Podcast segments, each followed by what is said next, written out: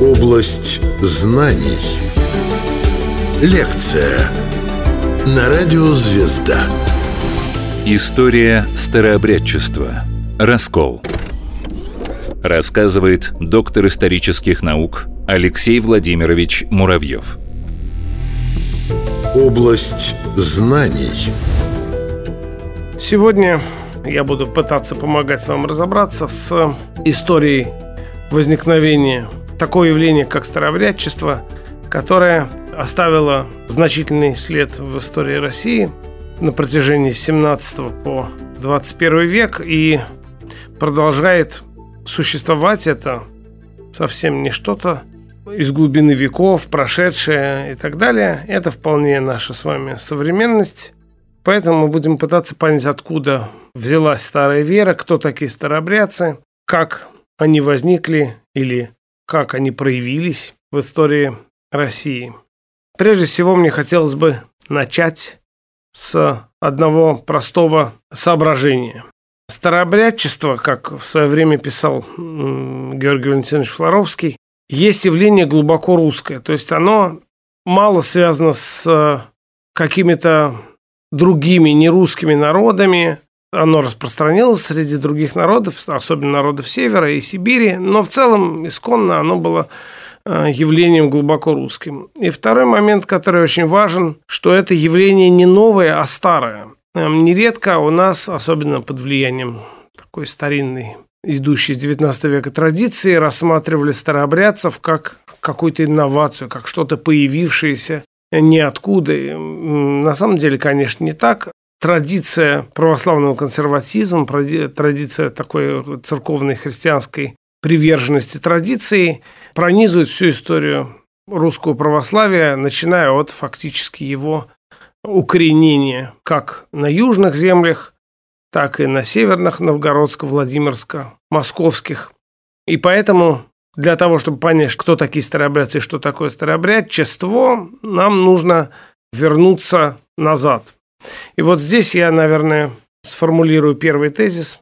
Он состоит в том, что сам характер укоренения православия на Руси с его глубокой верностью обрядовой стороне веры, с его вниманием к эстетической стороне, к иконописи, к пению и подчеркнутой, так сказать, этичностью, то есть э, вниманием к нормативной стороне христианской жизни, сформировалась уже во время первых э, проповедников э, на Руси. Я напомню один такой факт, что в Древней Руси митрополиты, главы церкви до Бориса Годунова у нас не было патриархов, собственно говоря, как и не было их после Петра. Так вот, э, митрополиты, главы э, русской церкви были попеременно то русский, то грек, то русский, то грек. И вот это вот стремление исправить или уточнить нашу веру путем прививки греческой было свойственно русской христианской православной традиции – изначально. Собственно, как и само слово «православие», которое на самом деле переводится как «правая вера». Слово «слава» здесь э, вводит в заблуждение, поскольку оно, собственно, обозначает вероучительную, догматическую сторону, а совсем не то, как славят там или поют. Это слово э, византийское пришло как э, некоторое указание на то, что вера всегда должна быть строгой в смысле убеждения и формулировки. Это первое соображение. И вот когда мы с вами оказываемся в 17 веке, как времени, когда Россия пережила тяжелое время смуты, войны, нашествия поляков, захвата большого количества земель, когда русские митрополиты и, в общем-то, э, патриархи даже э, стали склоняться на сторону завоевателей, по требованию завоевателей венчали разного рода незаконные браки, признавали царями, венчали на царство э, различных лжедимитриев. Это все очень сильно пошатнуло престиж церковной иерархии в глазах народа и э, убедило людей в том, что они должны сами не только родить о своем политическом будущем, как Минин и Пожарский, которые, не доверяя царям, которые известно, кто были в то время, организовывают сами народные ополчения и изгоняют поляков. Также и в определенной степени в церковной среде возник э, запрос на некоторое очищение, на некоторое исправление тех неправильностей, тех ошибок, которые возникли под влиянием польского нашествия. А надо понимать, что польское нашествие – это была мощная прививка западной христианской традиции. И не случайно западную традицию в бытовой жизни искоренить было уже невозможно, поскольку уже при дворе первых царей Романовых весьма сильное было польское вот это западное влияние, выражавшееся в том числе в одежде и в разного рода симпатия к западной музыке там, и, другим вещам. В этом нет ничего необычного, мы как историки должны это понимать, как это закономерная вещь, но тем не менее вот это было. И народ, естественно, по этому поводу испытывал смешанные чувства недоверия и желание самому каким-то образом это исправить. Разумеется, не весь народ, но наиболее сознательная его часть. История старообрядчества. Раскол. Область знаний. Так вот, в 17 веке та часть духовенства, которая понимала кризис, в котором она оказалась, под влиянием идей молодого царя Алексея Михайловича Романова, второго царя из династии Романовых, начинает организовывать такие как бы собеседования, кружки, один из которых был кружок ревнителей древ- древнего благочестия, в который входили несколько влиятельных протопопов, то есть священников, близких к царю, и несколько молодых архиереев, в числе которых был вот и э, будущий патриарх Никон. К сожалению, это обсуждение пошло по двум разным путям. Был долгий путь, а именно исправление народных нравов, улучшение просвещения, за которое ратовали Протапоп Авакум и его соратники, и которых вроде бы как поддерживал царский духовник и так далее. И была линия митрополита Никона, который хотел как можно быстрее все это сделать, и главное, уверился в том, что наша традиция испорченная, и в России нужно немедленно, срочно посылать людей на Запад или грекам, чтобы получить от них правильные книги, основы исправления и так далее. Все это было сделано. Послали архимандрита Арсения Суханова, который, к сожалению, обнаружил, что греки не, не содержат той веры, которую искали, просили от него архиереи. А чаще всего греки сами не могли объяснить, откуда у них те или иные традиции, почему они молятся так, а не иначе.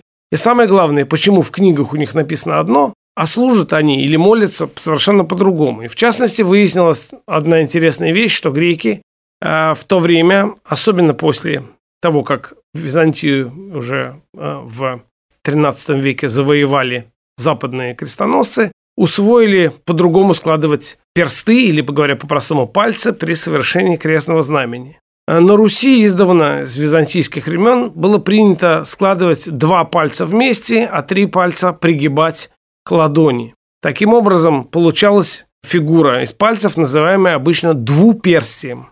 Греки же обычно, начиная с 13 века, усвоили другую манеру, при которой они складывали три пальца, а два пригибали. И эта фигура называется троеперстием. Казалось бы, довольно неважная история, потому что это просто какие-то пальцы. Но, как я уже говорил, русские люди православные очень были привержены, очень внимательно следили за тем, в какие эстетические формы, или, говоря по-старому, обряды, облекается их молитва, их вера, и поэтому для них это был не то, что сам по себе какой-то вот э, вызов, но некий знак.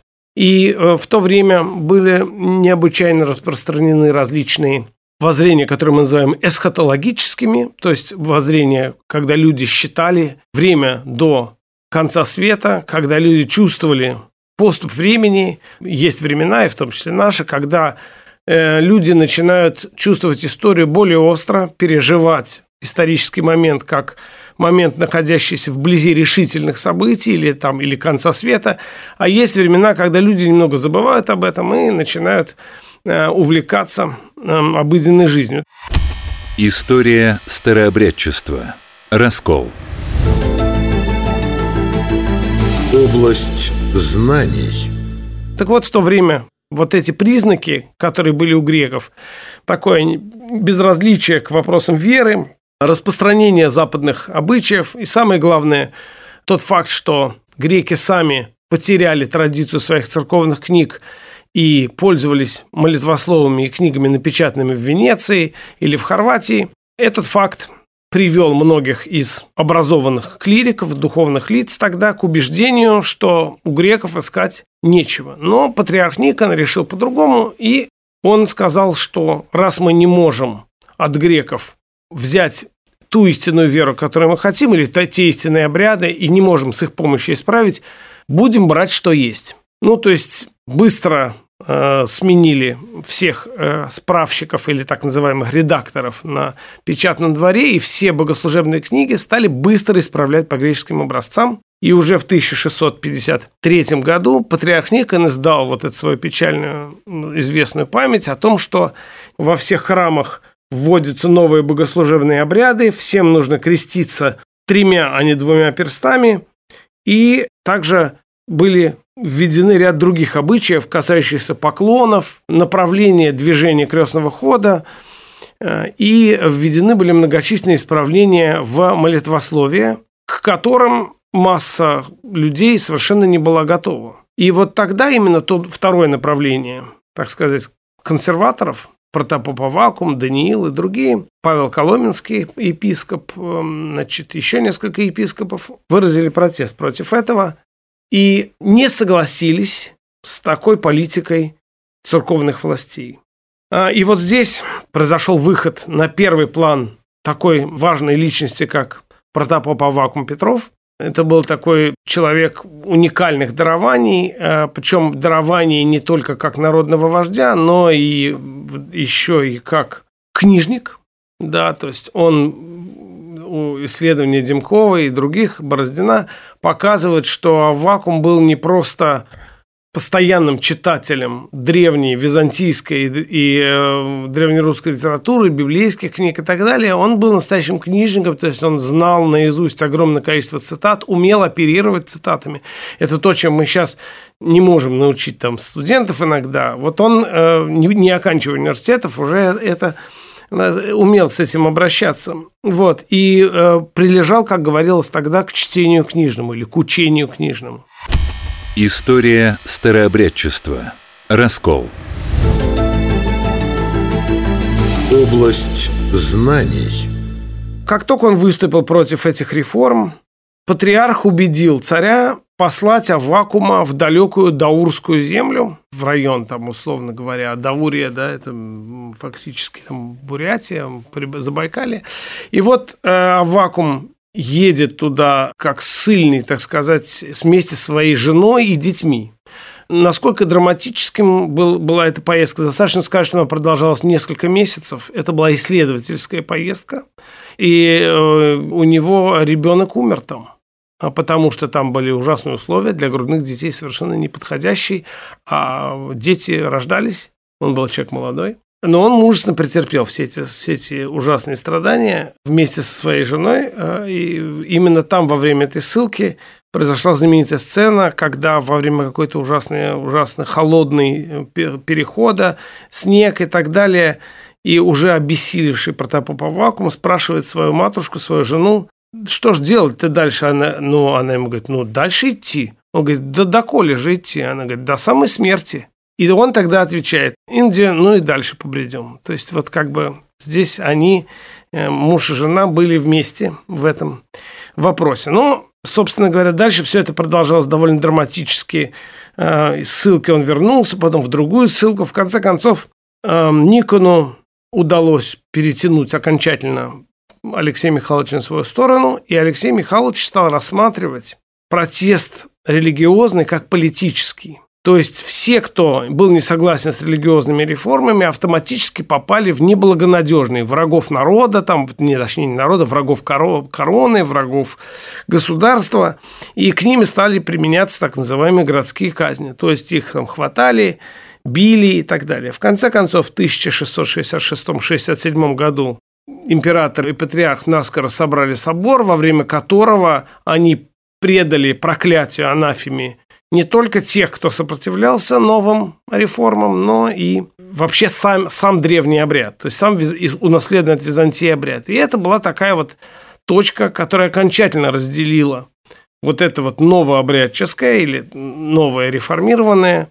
значит, движение и движение консерваторов, потому что дальше примириться стало гораздо сложнее. Ну и через 20 лет, когда Алексей Михайлович уже скончался, и даже патриарх Никон уже там был в ссылке, поскольку он уже насолил царю, вакуум оказался в Остроге, семья его в другом месте, он оказался в Остроге, Э, недалеко от нынешнего Нарьян-Мар, это Пустозерск, ужасное место такое, пустое, и вообще там был построен деревянный острог, несколько десятков человек жило, стрельцы и так далее, и вот он там содержался в земляной яме в ужасных условиях, при этом продолжает читать книги в этих. То есть я, честно говоря, иногда думаю, насколько много бы хватило у меня сил в таких условиях, например, читать какие-то книги, но неважно. Так вот, значит, протопопа вакуум просуществовал до 1682 года, когда новый царь э, значит, распорядился за, как он выразился, хулы на царский дом, предать протопопа вакуума, инока Федора, э, спутников э, вакуума страшной казни через сожжение на костре. Тогда этот акт, это сожжение знаменовало окончание первого этапа, собственно говоря, раскола, который разделил две группы людей, потому что одни пошли за вакуумом, одни пошли за консерваторами, за Павлом, епископом Павлом Коломенским и другими, то есть теми, кто хотел сам решать э, судьбу веры и так далее, и теми, кто просто принял навязанные сверху решения. Собственно, во время смуты было примерно то же самое рассказывал доктор исторических наук Алексей Владимирович Муравьев. Область знаний –